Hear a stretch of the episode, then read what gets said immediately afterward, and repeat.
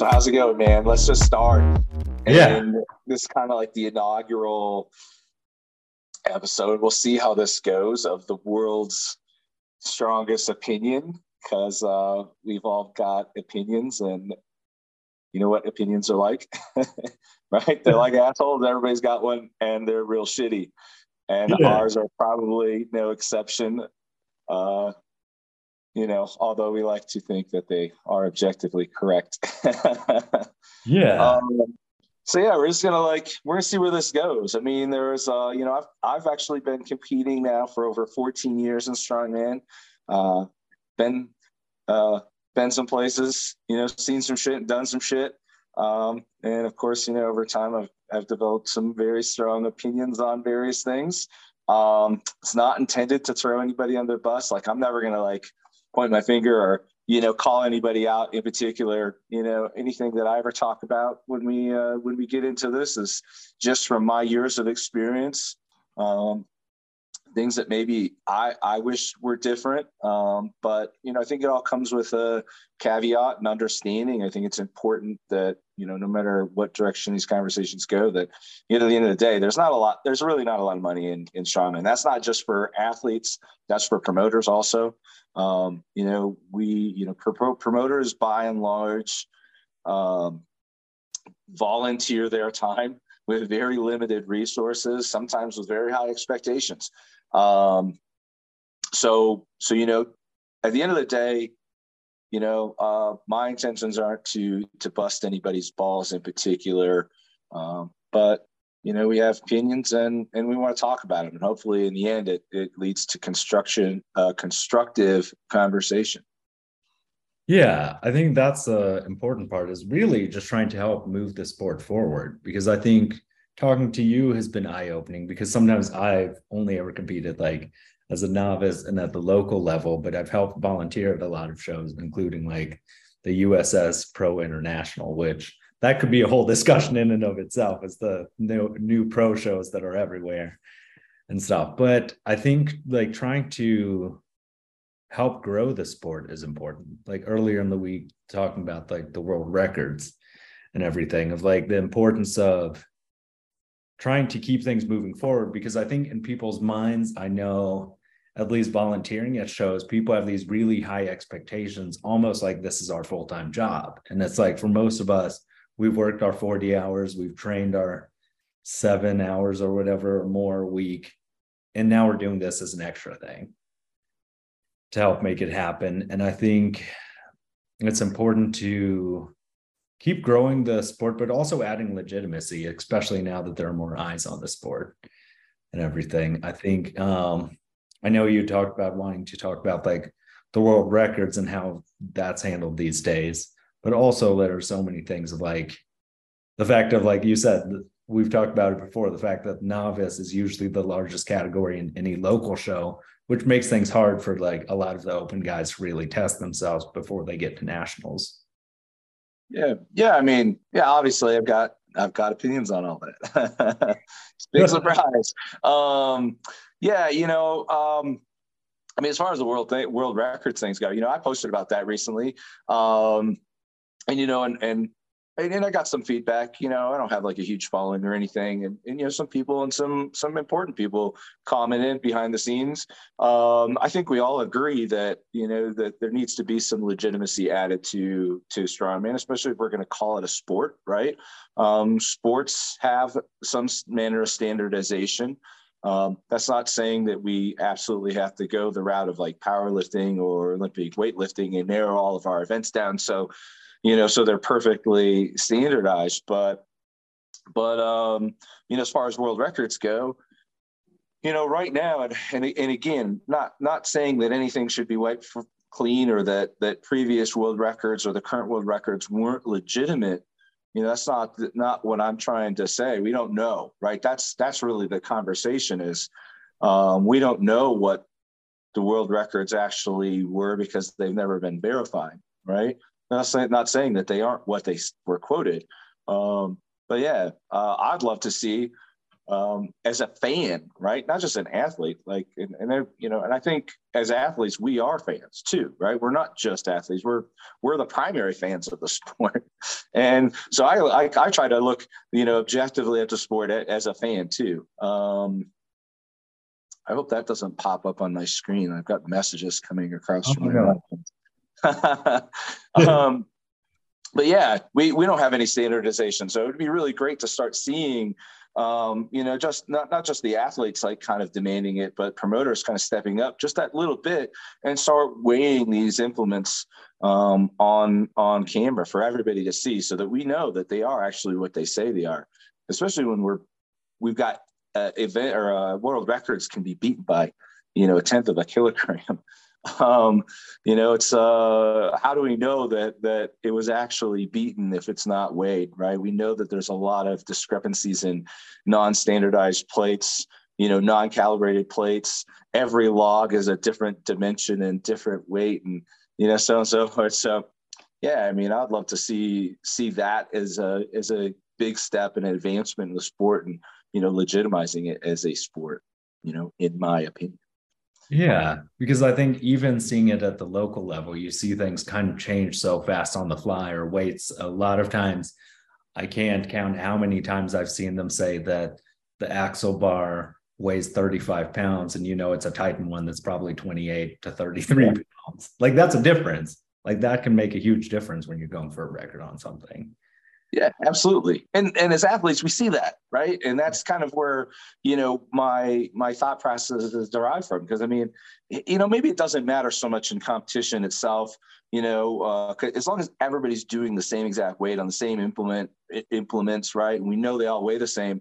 Does it really matter if it's a few pounds off? No, because everybody's doing the same exact weight. When it comes to world records, uh, the difference, again, like I said, you know, an iron IronMind uh, axle is 33 pounds, pretty standard. I think they're pretty consistently 33 pounds, but it's not uncommon for people to call them 35. Why? Because it's easier math, right? and yeah. that's what it is at the end of the day. And I get it, but you know, we're talking about a world record. World records are actually becoming uh, um, pretty significant today. I mean, you know, for the under 105k class that I compete in, axle and log are both well over 400 pounds now, right? I mean, um, Emmanuel Pescari just hit 190 log, 190 kilogram log, which is, you know, about, I think that's 418 pounds. So, um, you know, we're not talking about small weight anymore. We're talking about legitimate weight. Uh, people are starting to win legitimate money for these. Um, you know, I mean, uh, it, it's starting to make a wave in the sport. So I think it's time that we start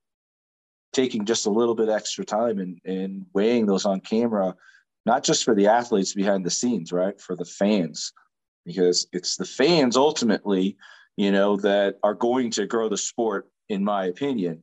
Um, you know, you mentioned growing the sport before. Well, what does that mean to, to, it means something different to everybody, right? To, to some promoters, growing the sport means more people, more athletes, because that's a primary source of income, right? That's a growth factor, right? But if we want external money in the sport, we have to grow the audience.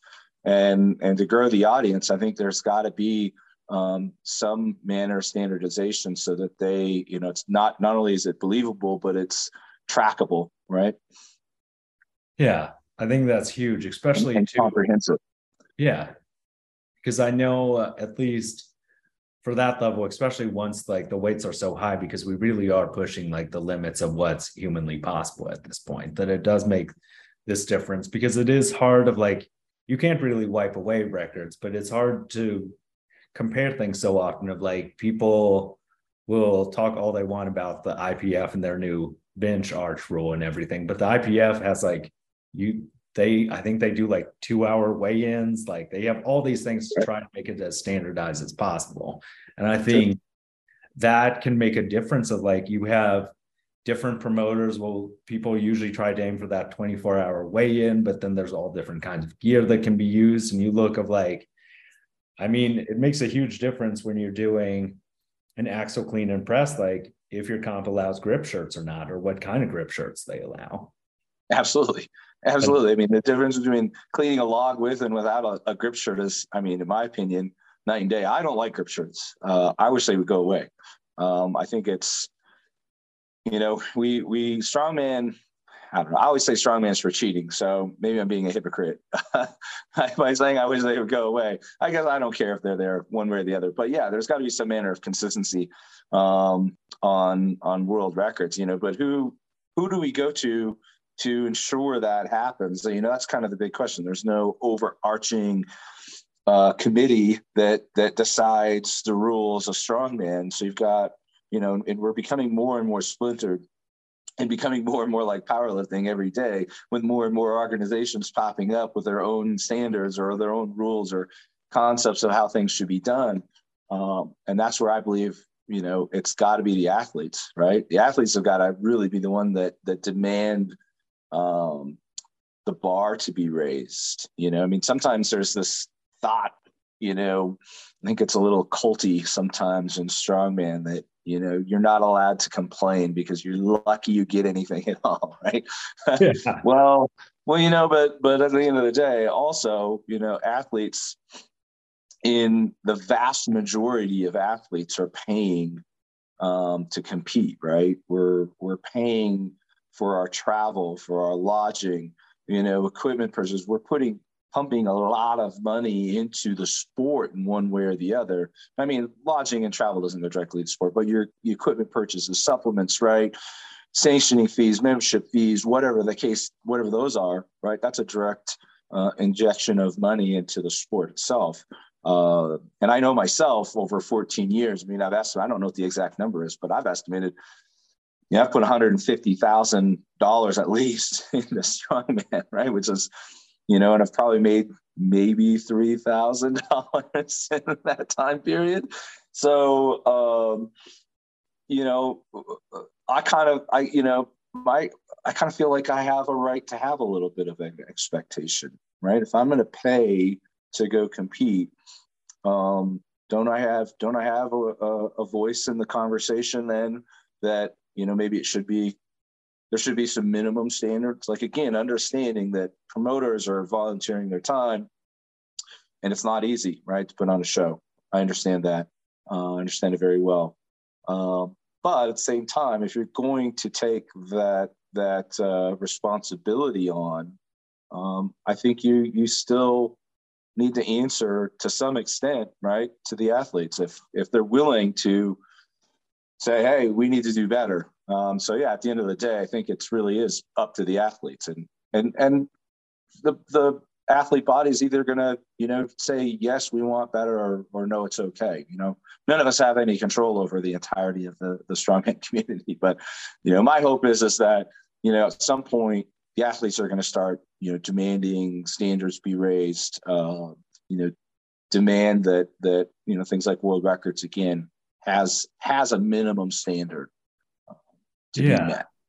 Because I think that makes a big difference. Of like, I think my experience being at like the lower level of it, it I was surprised to see how much of that actually flows up. Of like how often I can't count how many times I've heard like it's strongman events change, like weights change, like it's just kind of like on the fly, and it's that can be a huge difference of in the middle of a competition of like if the height of the bag over bar is changed or gets stuck at a certain point or someone forgets a certain weight of sandbags these things. And i think trying to establish kind of like a larger consensus and everything but also that planning of because i think mo- so many people i know who promote local shows are trying to move their way up and everything because that's the way you grow.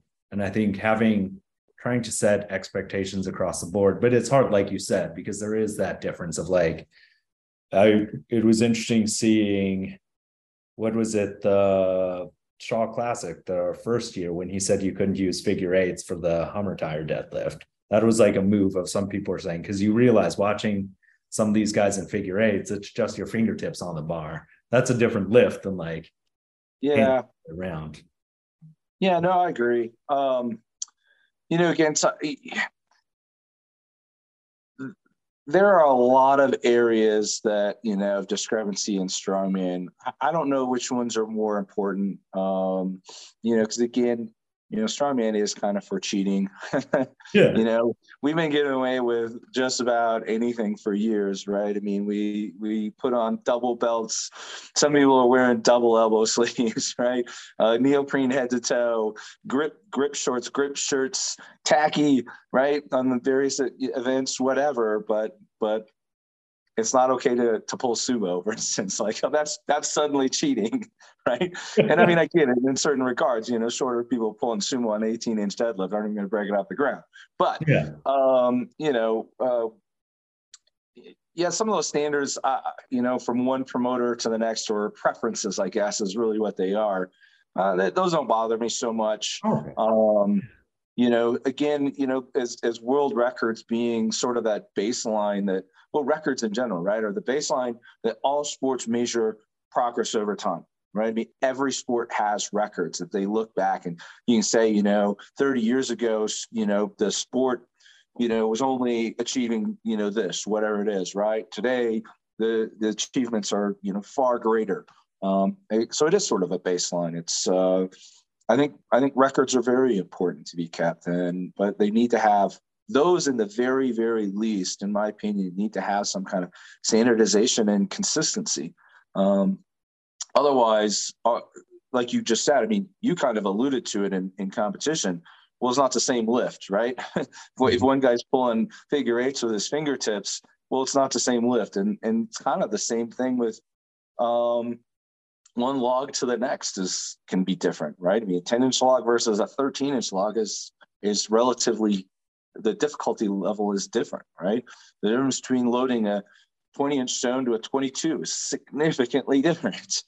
Um, you know, so so where is that? Where's that middle ground that everyone can agree on that this is there, there, these are some minimum standards that we have to meet, right? And and nothing is standardized. So in order for everyone to know and and believe that the weight was what it said rather than just taking somebody's word for it. Because again I'm not saying any promoters are doing this on world records but we've seen it so many times in every other aspect of the sport calling an implement a, an even number because it's easy right? How do we know that's not happening with world records? And so um, I think to be fair to to to uh, other record holders, right? If you're going to go try to beat their record, um, I think it's unfair to them to potentially uh, have lifted something less, right? Because it's not verified. Nobody's weighed it.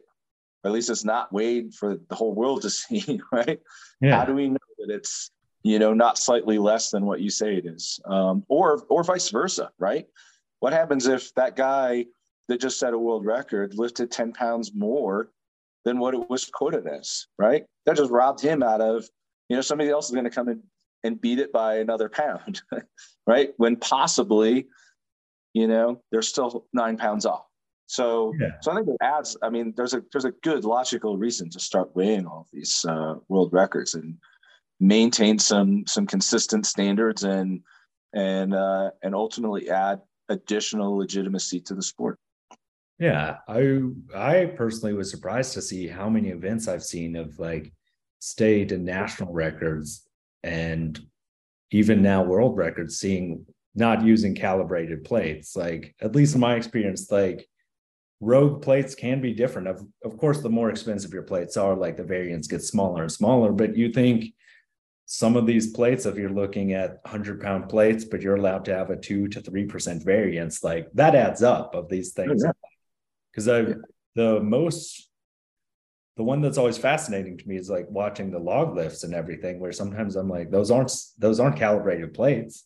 Like we know they're nice rogue plates or whatever but they're not they don't have that uh, that look or that standardization of like that's the interesting thing with powerlifting is pretty much using all the same kind of calibrated plates. Like you all know what yeah. the like 25 kilo plates look like. Their variances minuscule. And I know from my experience, you also can be really humbled by lifting on calibrated plates because I know um, there was a big deal when, well, I know he's just an online entertainer, but he does some like strongman stuff. But Jujimufu, who got me into strength sports and stuff, like he was talking about how he had almost a 700 pound deadlift in him and he was so excited about it went to comp and then on calibrated plates i think struggled with like 660 and you're like it's a completely different lift if you're not used to that because there are those variances yeah i think with with calibrated plates a lot of times and the collars they utilize put yeah.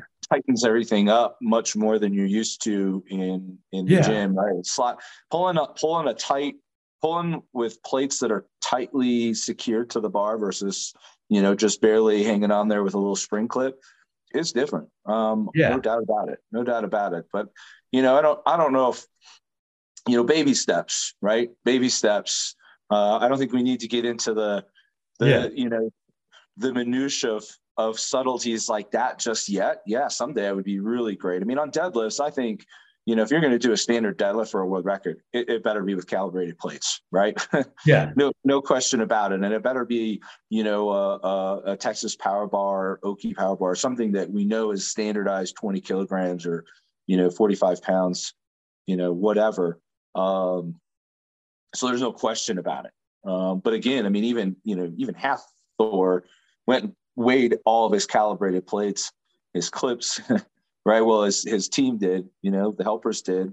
Um, you know, that was probably the most legitimate uh, world record, in my opinion, ever set. Even though it's so controversial because he was done it when nobody could compete in his own gym. Um, so be it. But but the legitimacy of what he lifted, you can't question. I mean, and I don't know how you could. I mean, I think that brought so many eyes to the sport too, because I know so many people were impressed by that. Because I think it's one of the first times in a while that so many friends I have who are more passive fans and everything, being able to actually see it weighed out and know this is objectively 501 kg.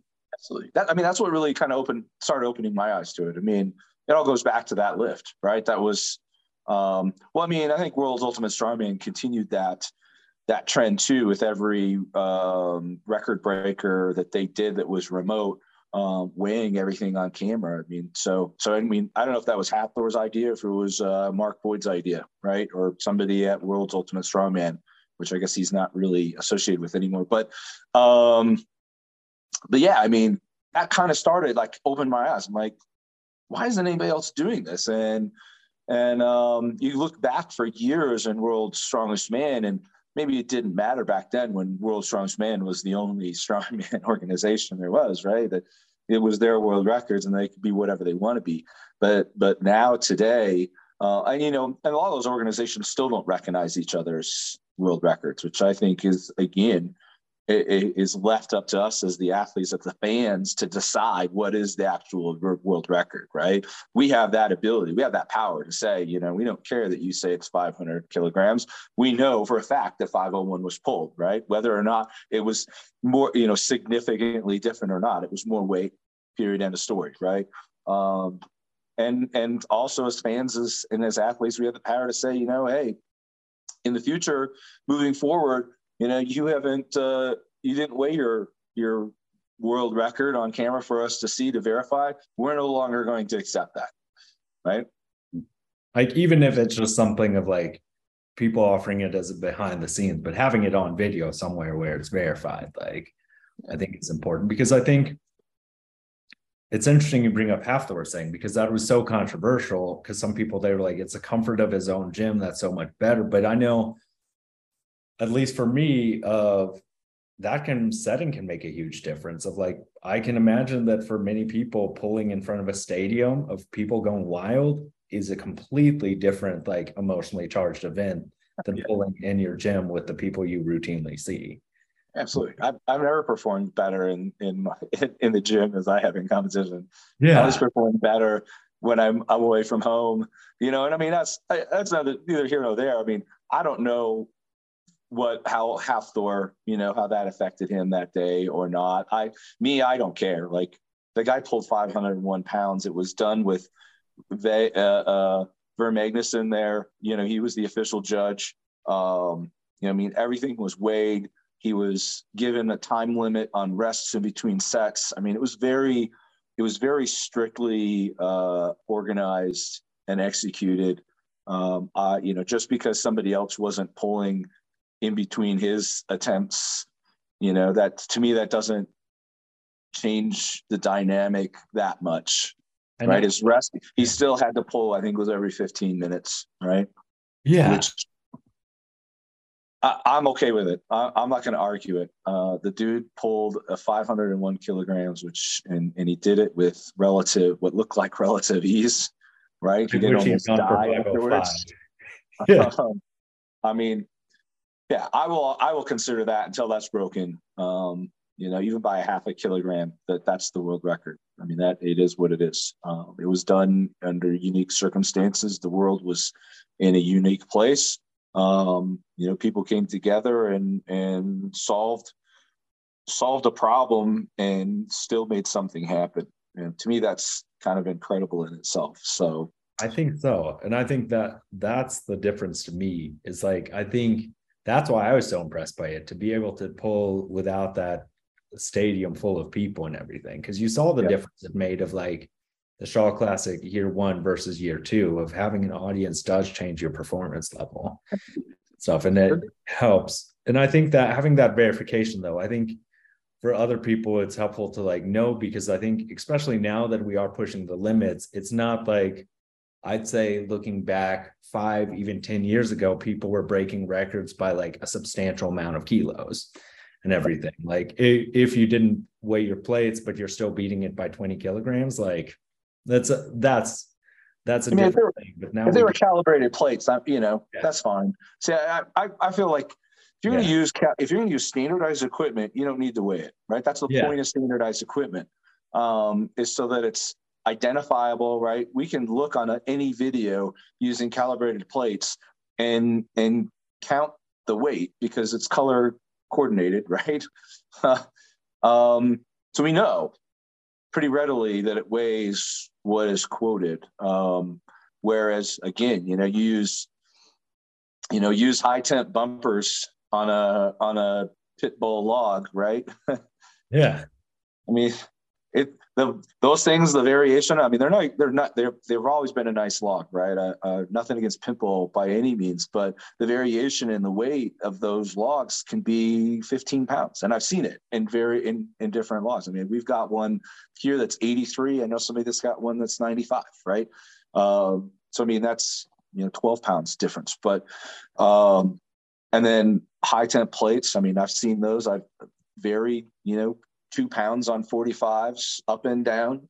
Um, you know, the standard metal plates, the ones that say standard on them, you yeah. know, which is kind of a oxymoron because they're those things have a ton of variation. I've got I've got some of those down in my basement that, you know, there's probably a four to five pound variance between some of them up and down, right? Some of them are less than 45, some of them are over. Uh, 100 pound standard plates. Uh, um, you know, I've seen those very, uh, as a matter of fact, uh, I was just talking with my buddy John Cotton about some of them at one of the gyms here. Um, he weighed one of them and it was 111 pounds. Right? I weighed one of them was 109, and I, when he told me it was 11, I thought I thought I had I, I weighed the heaviest one. One of them was 111 pounds. So you know, you go throw those into a competition, you know, on a on an IronMind axle, you know, call it 633. It could actually be 663. Right? I mean, yeah which makes a huge difference. I think just having that. And I think a part of it, especially as the sport expands, like there is the money to get the calibrated plates and everything to add that legitimacy. And everything. Yeah, I mean, calibrated plates have become very expensive, and again, or, I mean, or at least weighing it out. Then at the upper at the upper levels, yeah. Um, so, so you know, maybe there's there is a difference when we talk about um, you know, doing actual world records versus state records. You know, state records I'm not too concerned about. You know, yeah, it'd be nice if they were, you know, weighed and verified and everything too. But, you know, um, those are kind of nice to have, but they're not as as contended, rather contested as as world records are. Mm-hmm. And yeah, I kind of feel that if you're going to um, hold a competition where there's a world record, you need to you need to be a little bit more prepared, probably, or don't do it. Um, yeah. You know, and if that and if that means you know acquiring calibrated plates to do you know something like a deadlift, and and again, I'm not I'm not opposed to using standard plates on a standard bumper plates, you know, generic bumper plates or anything on any implement. uh, if you weigh it on on camera, right? And and and sh- prove that the, the scale is uh, is calibrated, right? I mean, scales can be yeah. far off. And, and, maybe that's where you know, hey, you better bring a calibrated plate to put on the scale to show any discrepancies before you weigh uh, the implement. But you know, it doesn't matter. Weight is weight at the end of the day. All that yeah. matters is it weighs what you say it does. I and, so and yeah, maybe you know, maybe I am saying that if you can't do that, maybe you shouldn't. Again, my opinion, shitty as it is, maybe you shouldn't be putting on. Uh, maybe you shouldn't be holding a world record breaker if you can't verify the weight. So, what would your opinion be? Because I've been fascinated hearing about this recently. I remember this came up during one of the, I think, feats of strength or one of the record breakers thing um, about atlas stones of like now that sometimes people put like the lead or like make them heavier. What do you think about because that can really change the lift of some of these stones that like were set with a 24 inch or 22 inch stone that then they make it heavier and it's a 20 inch stone which is actually a different lift and everything. What do you feel about things like that? Is it so, weight is weight or? So no uh, again diameter changes the dynamic um, and, and i'm i'm a firm believer that on atlas stones for men at least um, you know, I don't have a lot of opinions on women's records because I don't don't feel like that's my place to really speak. But um, on men's world records, I definitely think that um, they should be done on a 21 inch stone over 48 inches standard. Yeah. Right. That's- so so I don't know what that is in centimeters on the stone, but I believe that's 122 height, 122 centimeters for the height. Um, but that's that should be very standard. You're right because doing doing a 20 inch stone versus a 22 is is a whole different lift. But you know we we got to set some standards because where if we don't, then somebody's going to come and lift you know a 500 pound 22 inch stone and say, well, since it's technically harder, shouldn't that be the world record? And so does everybody now have to do it on a 21 inch, 22 inch stone? You know, let's just have some let's just just have a, a some standards um, something to agree on that everybody can agree on. Uh, and you know i personally my opinion and i know others are are the same is 21 inch stone over 48 inches for world records. For absolute for max right? I, I i honestly don't care how many reps somebody can do. What's you know just stick to the max. That makes sense because I think having those small things, because like you said, that can really change the dynamic. So I think just trying to have like those standardizations and everything, because also it, I think the thing that made Hafthor's lift so legitimate is the fact that everything was standardized and weighed out, so you knew and everything. And I think that helps people have confidence in the sport and everything because I think it adds unnecessary controversy to not weigh these things out or to not use standardizations because then you do have this very different thing of like you have some people setting records in grip shirts some people without. Like you said that's a completely different experience and the yeah, law. I know, and i know that uh, you know i don't think i don't hear a lot of complaining mind you uh, not on the men's side.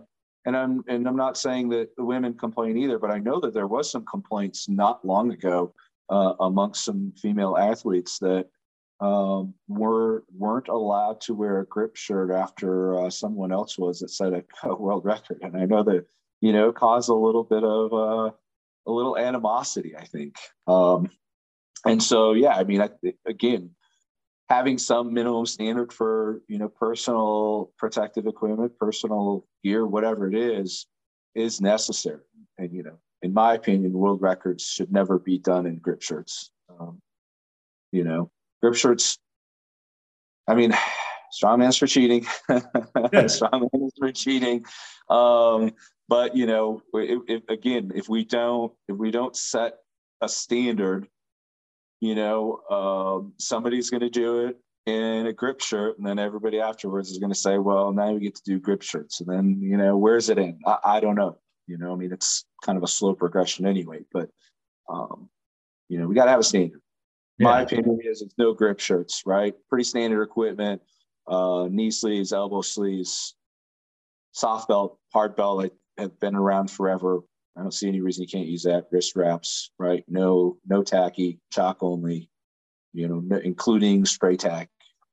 That would be my preference because again, I mean, you know, my weight class, Camby, Camby did the uh, axle clean and press uh, at the first 2021 clash.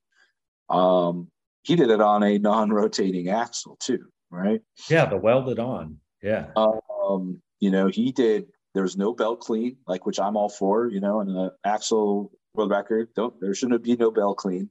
Um, you know, but does it have to be on a on a non-rotating axle moving forward? I mean, it's significantly harder, right? I mean, is that where we, you know, is that what it, it needs to be moving forward? Probably. But we need to set that standard so that it doesn't change again, right? Um, yeah. But not everybody has access to a non-rotating axle. You can make one, of course, but um, it's a very different thing. That was a, a, an insanely, insanely impressive lift. If you haven't seen it, it was 417 or something, or what was it? Because yeah. it was yeah, and it was stupid. And he made it look just stupid easy. on, on day competition, no doubt, right? Um, yeah. You know, which is a which is another topic of conversation. Um, you know, I did post uh, myself and Luke Davies talk a little bit about this stuff, and you know, I agree with him that world records should be uh, no more than a 24 hour weigh in. But if it's done in competition, like on day three, I mean, yeah, you know, fine, fine. You know, uh, dude competed for two hard days previously and still hit a world record on day three of a heavier uh, portion of the competition. It's about as legit as it gets, right? Yeah, no, that was because uh, so many of the ones you see the axle, it's like now they have the Rogue, the 70 pound wagon wheel bumpers almost, and it's like the plates can't rotate. Where's that right. welded on? Like that was yeah. Just an astounding feat of strength and everything. Yeah. That- yeah, absolutely. I mean, you know, uh, Zach McCarley came and attempted it this year. Um, yeah, and he, I think he commented afterwards that he's like, that is way harder. way yeah. harder to clean a non-rotating axle. Um, and I think yeah, it makes a huge difference. And seeing without um did Iron Biby when he did 477, that was no grip shirt, right? Because I remember he struggled to clean it like four times doing it. Um, I think it was Giants Live a few years ago, or maybe it was last year. Iron Biby, the he's from one of the competitors from Africa. Oh yeah, yeah, I know what Iron Biby is. Okay, yeah, they yeah. don't allow. I don't believe they allow grip shirts, but I'm not 100 percent positive. So Giants Live is that that's not part of like they're not their own federation or how do those larger federations work? Because Clash is part of Strongman Corp, right? Or is it no? Uh, Giants Live, I believe, is its own organ. It's a it's a feeder organization for World Strongest Man. Okay. what it is. Yeah. That makes but sense. I do believe that it's a separate entity from World Strongest Man. Yeah. But his, it is kind of a direct feeder into into that final. Yeah. That makes sense. Cause I think it's one of the qualifiers you can do because it's like Arnold's and that mm-hmm. one, and then World's Ultimate Strongman, I think. That's one of those qualifiers. Yeah. So I, I have kind of lost track of uh, like all the paths to World's Strongest Man now. Um, you know, it used to be kind of invite only, more or less. Uh, then they created Giants Live, which was uh, you know top three. I think at each Giants Live gets gets an invite. Um, I think the top 10 still get a, an invite the following year, the previous top 10. Uh, but World's Ultimate Strongman, I don't think anything has nothing to do with World Strongest Man, vice versa. Um, there were some invites out of SCL this last year, but I don't, I think that was, there was no agreement. I don't, it might have been coincidental. Yeah. Because that, that whole relationship um, actually split apart from World's Strongest Man and IFSA back in like the early, very, very early 2000s. Um, the guys that run SCL, I believe they were part of the production crew. And IFSA, I don't know if they split first and went and started SCL or if IFSA did, because IFSA split away from World's Strongest Man, right? And went and started doing their own uh, own thing, World Final. Um, and then I think the guys at SCL split somewhere in that similar time frame because I think that SCL started in 2003 or something like that. So, so yeah, I don't know if there's bad blood in there.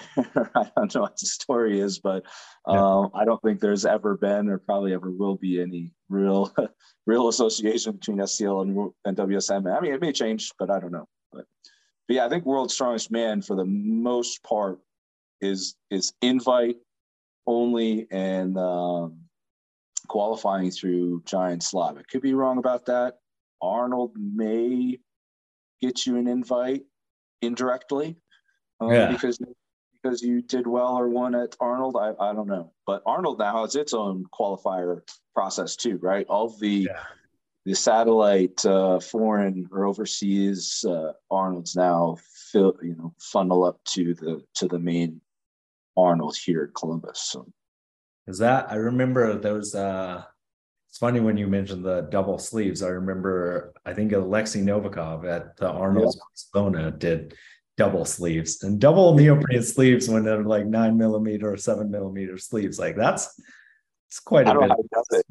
I don't know how he does it. Like I've tried to put like my uh uh Mark Bell um little uh, forearm cuff and slide up on my elbow and pull my neoprene over, and I can't clean a log. I, I just like I suddenly had, I lose the mobility. It cuts the circulation off. I it I don't know how he does that, um, but but Novikov is like the king is the king of cheat, man. He's the technician. Watching him do the Hummer deadlift with his feet. I'm not, I'm not saying that negatively. I'm like I'm saying that like strongman's for cheating.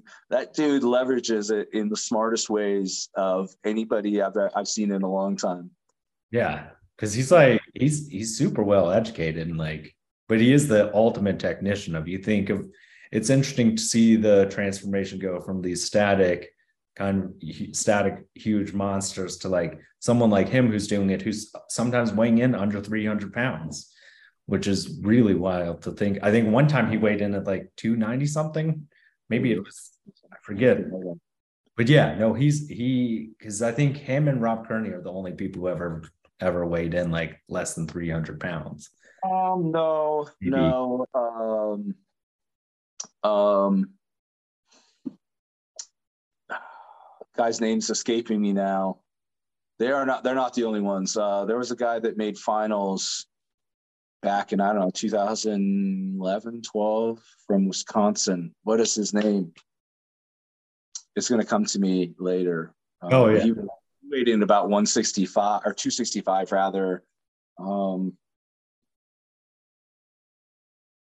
that's going to bug me because I've actually met him in person and I can't even spit out his name now. I guess Maxime Boudreau is not very big either. Yeah, there's been a few. There's been a few years, certainly yeah. in the early years, but um, in probably the last 20 years uh, or so, there's been a few under under 300. But yeah, there was a big trend, right? I mean, with the big giants like Shaw and Hafthor and Z, Big Z, that really trended. Bigger was better, right? Yeah. Well, I think that makes a big difference. But I think um, I think that, like we were saying though, that standardization of like any way that we can grow the sport, but also maintain that legitimacy, especially as things get heavier. And everything. Yeah, absolutely. Because especially yeah, when you said if it comes down to like a, it's a handful of pounds, like that can be the discrepancy of just one plate. Could be, I mean, it could be anything, right? Yeah. Um, could be the, it could be the implement, it could be the clips, it could be, be anything on that implement. Throw, you know, that doesn't uh, doesn't add up to what's quoted. And again, you know, that's just just world records. You know, had some people, you know, comment that you know they'd like to see it across the board at all competitions. And and yeah, I mean, I would too, right? Um, it would be really nice if we could get to that point where all weights are verified um, but again, you know, being considerate of promoters and understanding that they are volunteering their time on limited resources, limited time. Um, you know, there's got to be a balance of of I think understanding and expectation, right? Uh, where does it really does it really really matter at the end of the day? You know, in regular competition, if if everything weighs exactly what it says, no, as long as every athlete on, in that class is using the same weight, right? Doesn't really matter. Um, but would it be nice if we could get to that point? Yeah, because because then again you're you're able to start building legitimate stats um, on athletes comparing you know like the class series is a good example all the events are the same they're supposed to be the same right? Same weights across all the events. Um, but we know there's going to be a little bit of variation and, and we've got to be a little accepting that as athletes because again uh, well well they're able to pay out more money or money period more than anybody else has in the past like that that that's not because they're putting a lot in their pocket. It's because they're foregoing a lot in their pocket right so so they're taking they're making a sacrifice for the athletes themselves. And so there still has to be that understanding that you know maybe there's going to be a little bit of variation and that's okay because in that relative competition all the athletes competed on the same equipment right? But but again it would be really great i mean i hope someday to see the sport get to a point where there is you know a, a manner of standardization at least in the weights of the implements right? Relatively the same implements across all those competitions, because then we can really truly compare athletes' uh, um, performances in one competition to the other, right? Mm-hmm. Um, right now, we really we we can't always because we don't know for sure that the weights are exactly the same. Again, you know, at Clash on the Rockies, and I and I know someone's going to roll their eyes at me because I want to wrap this up. but, but um, you know, we did. We actually our axle deadlift was quoted at 625, and and our plates were 100 pound standard plates, right? And I know those plates. I know where they came from. I weighed them before, right? They probably weighed weighed closer to 640 or 650. Fine, whatever. We all did the same exact bar, right? Did matter in that competition, but you know, whereas some of the other uh, competitions used those really nice Rogue competition. Well, they look like the Rogue competition plates, which probably weighed exactly what, probably closer to what they said, right? Yeah. Um, you know, and some guys did had some great performance. I'm not taking anything away from those guys. Fucking fantastic performances, right? But is it? Can we really truly compare? You know, did they do better than the guys at at that class? Probably didn't weigh the same, right? So, so yeah, I mean, it would be great to get to that point. And I think too, it would be as someone who has been much more on like the volunteer side of things. I think it also helps head off some criticism that you face otherwise and everything. Because I know for a fact of when people see things like that or a lot of the complaints, then it is like blaming the staff and everything. Whereas it would be a simple thing to do of being able to say, here we waited out, here's this video of it. We know what we're doing and everything. I think just to like establish that trust and everything, because I think otherwise people do have those like concerns of you have people worrying like, oh, this wasn't really what he said it was. Whereas like it makes it easier on the staff, then there's less things you can complain about because it's like, yeah, here's what it was. Well, you know, I mean, there's there's also, you know, there's no reason to be an asshole, right, to the staff or the promoter, right? People love to be that yeah don't don't be that guy. Don't be that guy that goes and and you know complains endlessly and is a dick. Um again right have a little bit of understanding and empathy but but but you're right though at the same time because we don't you know if you're promoting a show i, I imagine you want everybody to walk away happy right? That's kind of a, a should be a primary goal for most promoters anyway. And you don't want anybody walking away feeling like they were cheated by any means. And so, yeah, I mean, if, if we can get to that point, great. It would be fantastic, right? It would alleviate, I think, a lot of those kind of behind the scenes um, feelings and whatever that maybe don't always come out because, right, as as a as a sport for years. I mean, since I've been in it, um, maybe not early, early, but for at least a decade or more, right? Uh, it, it's been frowned upon to, to, to say anything, right? Yeah. We're not, we're not allowed to say, we're not allowed to share our opinions. We're just supposed to say, you know, thank you so much. We're lucky we have anything at all. Um, you know, but there's again, there's a fine line here. You don't need to be an asshole about it um, by any. Yeah. especially um, now that competitions are becoming more and more expensive to compete in. Yeah, you know, that does. That's your money that you're paying, right? That's kind yeah. of the other side of the, the argument. Where you know, to me, you know, it's kind of bullshit to to silence people from having an opinion in this sport um, because they're they're paying. It's their money, right? I mean, and, and at the end of the day, for the vast majority of athletes in the United States, anyway, are customers for the promoters, right? You're not you're you're not yeah. really an athlete at the end of the day. You're a customer, right? And you're paying for entertainment. And and if you're paying to be entertained, should you not get value for your money? Yeah. Absolutely. Absolutely you should, right? And and and that's where, in my opinion, you know, talking about standards again, there's no there's absolutely zero standards for um amateur competition promoters. There's no standards. As long as they pay the the uh, sanctioning fees, they, they put on as shitty of a competition as they want, right? And and people are going to pay for it, and they're, you know, by the kind of the uh, narrative that's been around for many years, they're not allowed to complain, right? Yeah. Well, that's kind of bullshit too, right? Um, if you want good shows, you have to demand good shows, right? You can't tolerate people putting on, uh, you know, paying a hundred dollars for a competition where you don't get the scoring. You know, they can't even bother to reverse score. The equipment falls apart, right? It's in a deteriorating back alley, whatever it is, right? If you're paying good money for it, you damn right, in my opinion, right? Don't be an asshole about it, but you have a right to to to not be happy with it, right?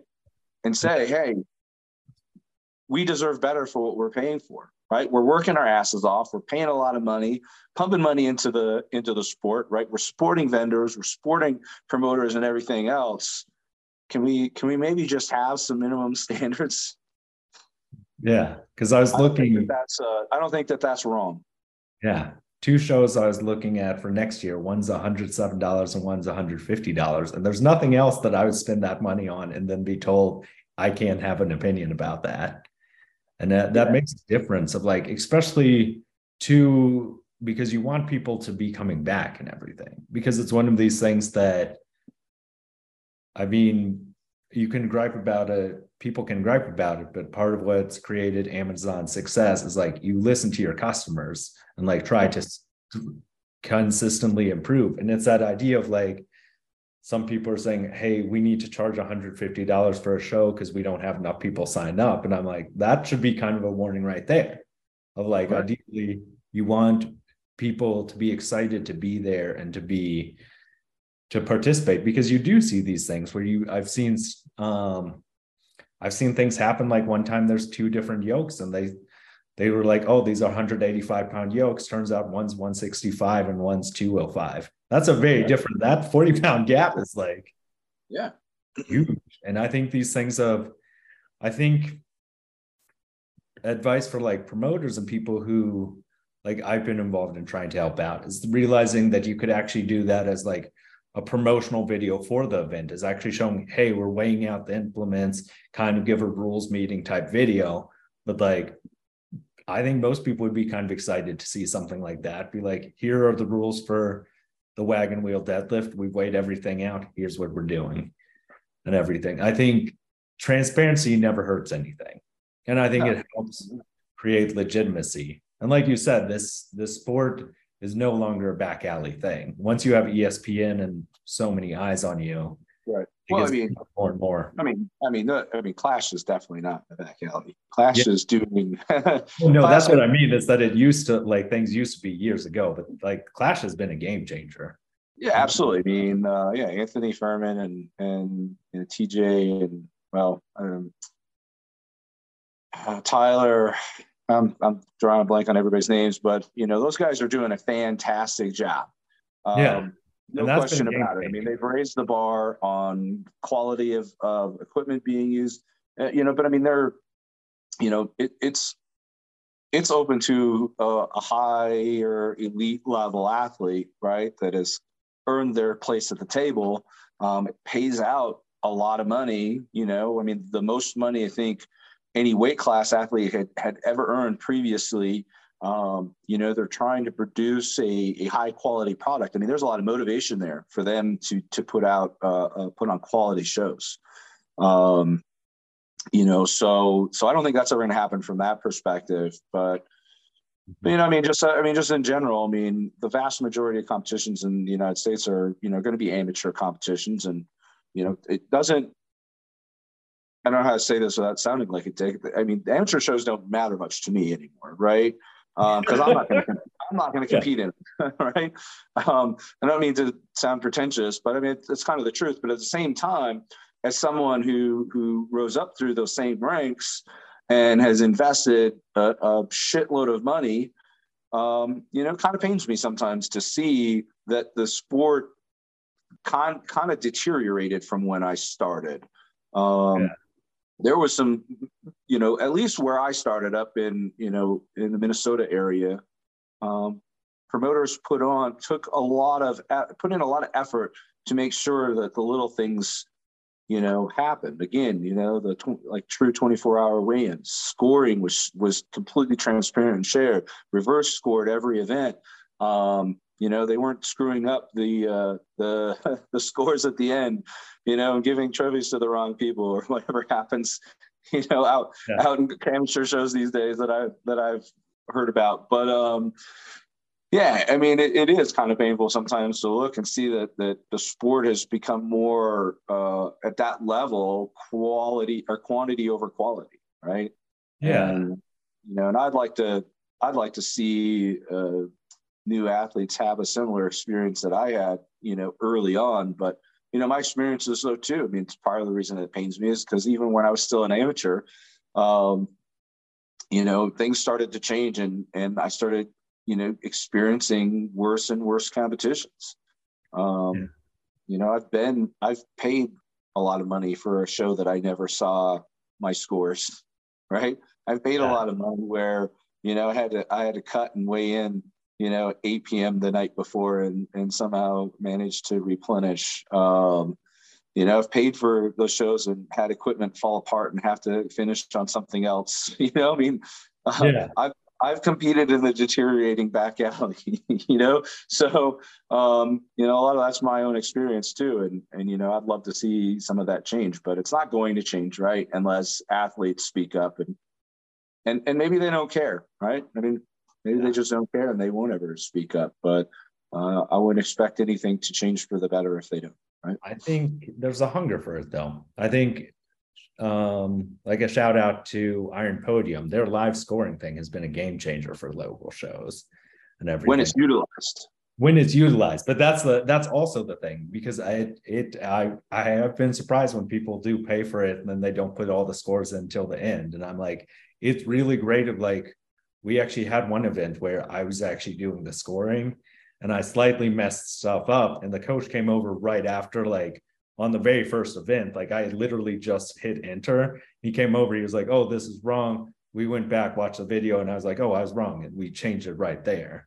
Whereas that's much harder to catch if you're waiting till the very end to like keep these things. And I think have simply like having the athletes sign off on what you're inputting is huge as well. But like you said, I think people people have to be passionate about what they do, and I think the Clash series has proven that there is passion there, and there obviously is like a desire for like the high quality level of entertainment that the Clash delivers and everything. So hopefully, I think that'll trickle down to other places because I think yeah, people do want those. And it may. I mean, I know that uh, Furman, I think, is promoting America's Strongest Man this weekend in Nashville. Oh, nice. Um, I know, a, I know he's got a big part in it. So, you know, maybe his passion will start helping to change uh, the dynamic within, you know, uh, Strongman Corp and, you know, maybe USS too. I know that there's uh, USS is starting to feed into the Clash series uh, from nationals. So, so you know, maybe in time things will change. You know, in some regard, in in in those regards.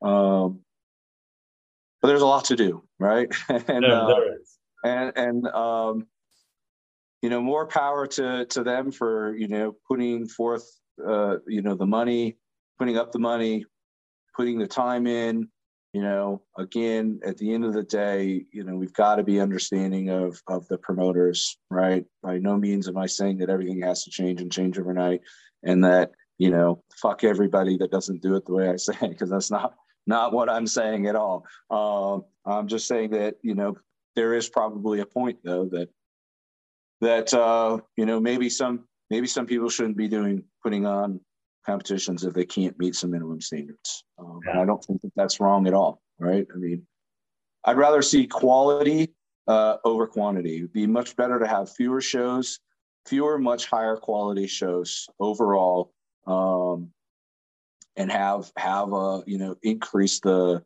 the consistency and standards in the sport. I think it will make the sport look uh, you know uh, make it more legitimate, right? Uh, I think it presents a better image to potential sponsors.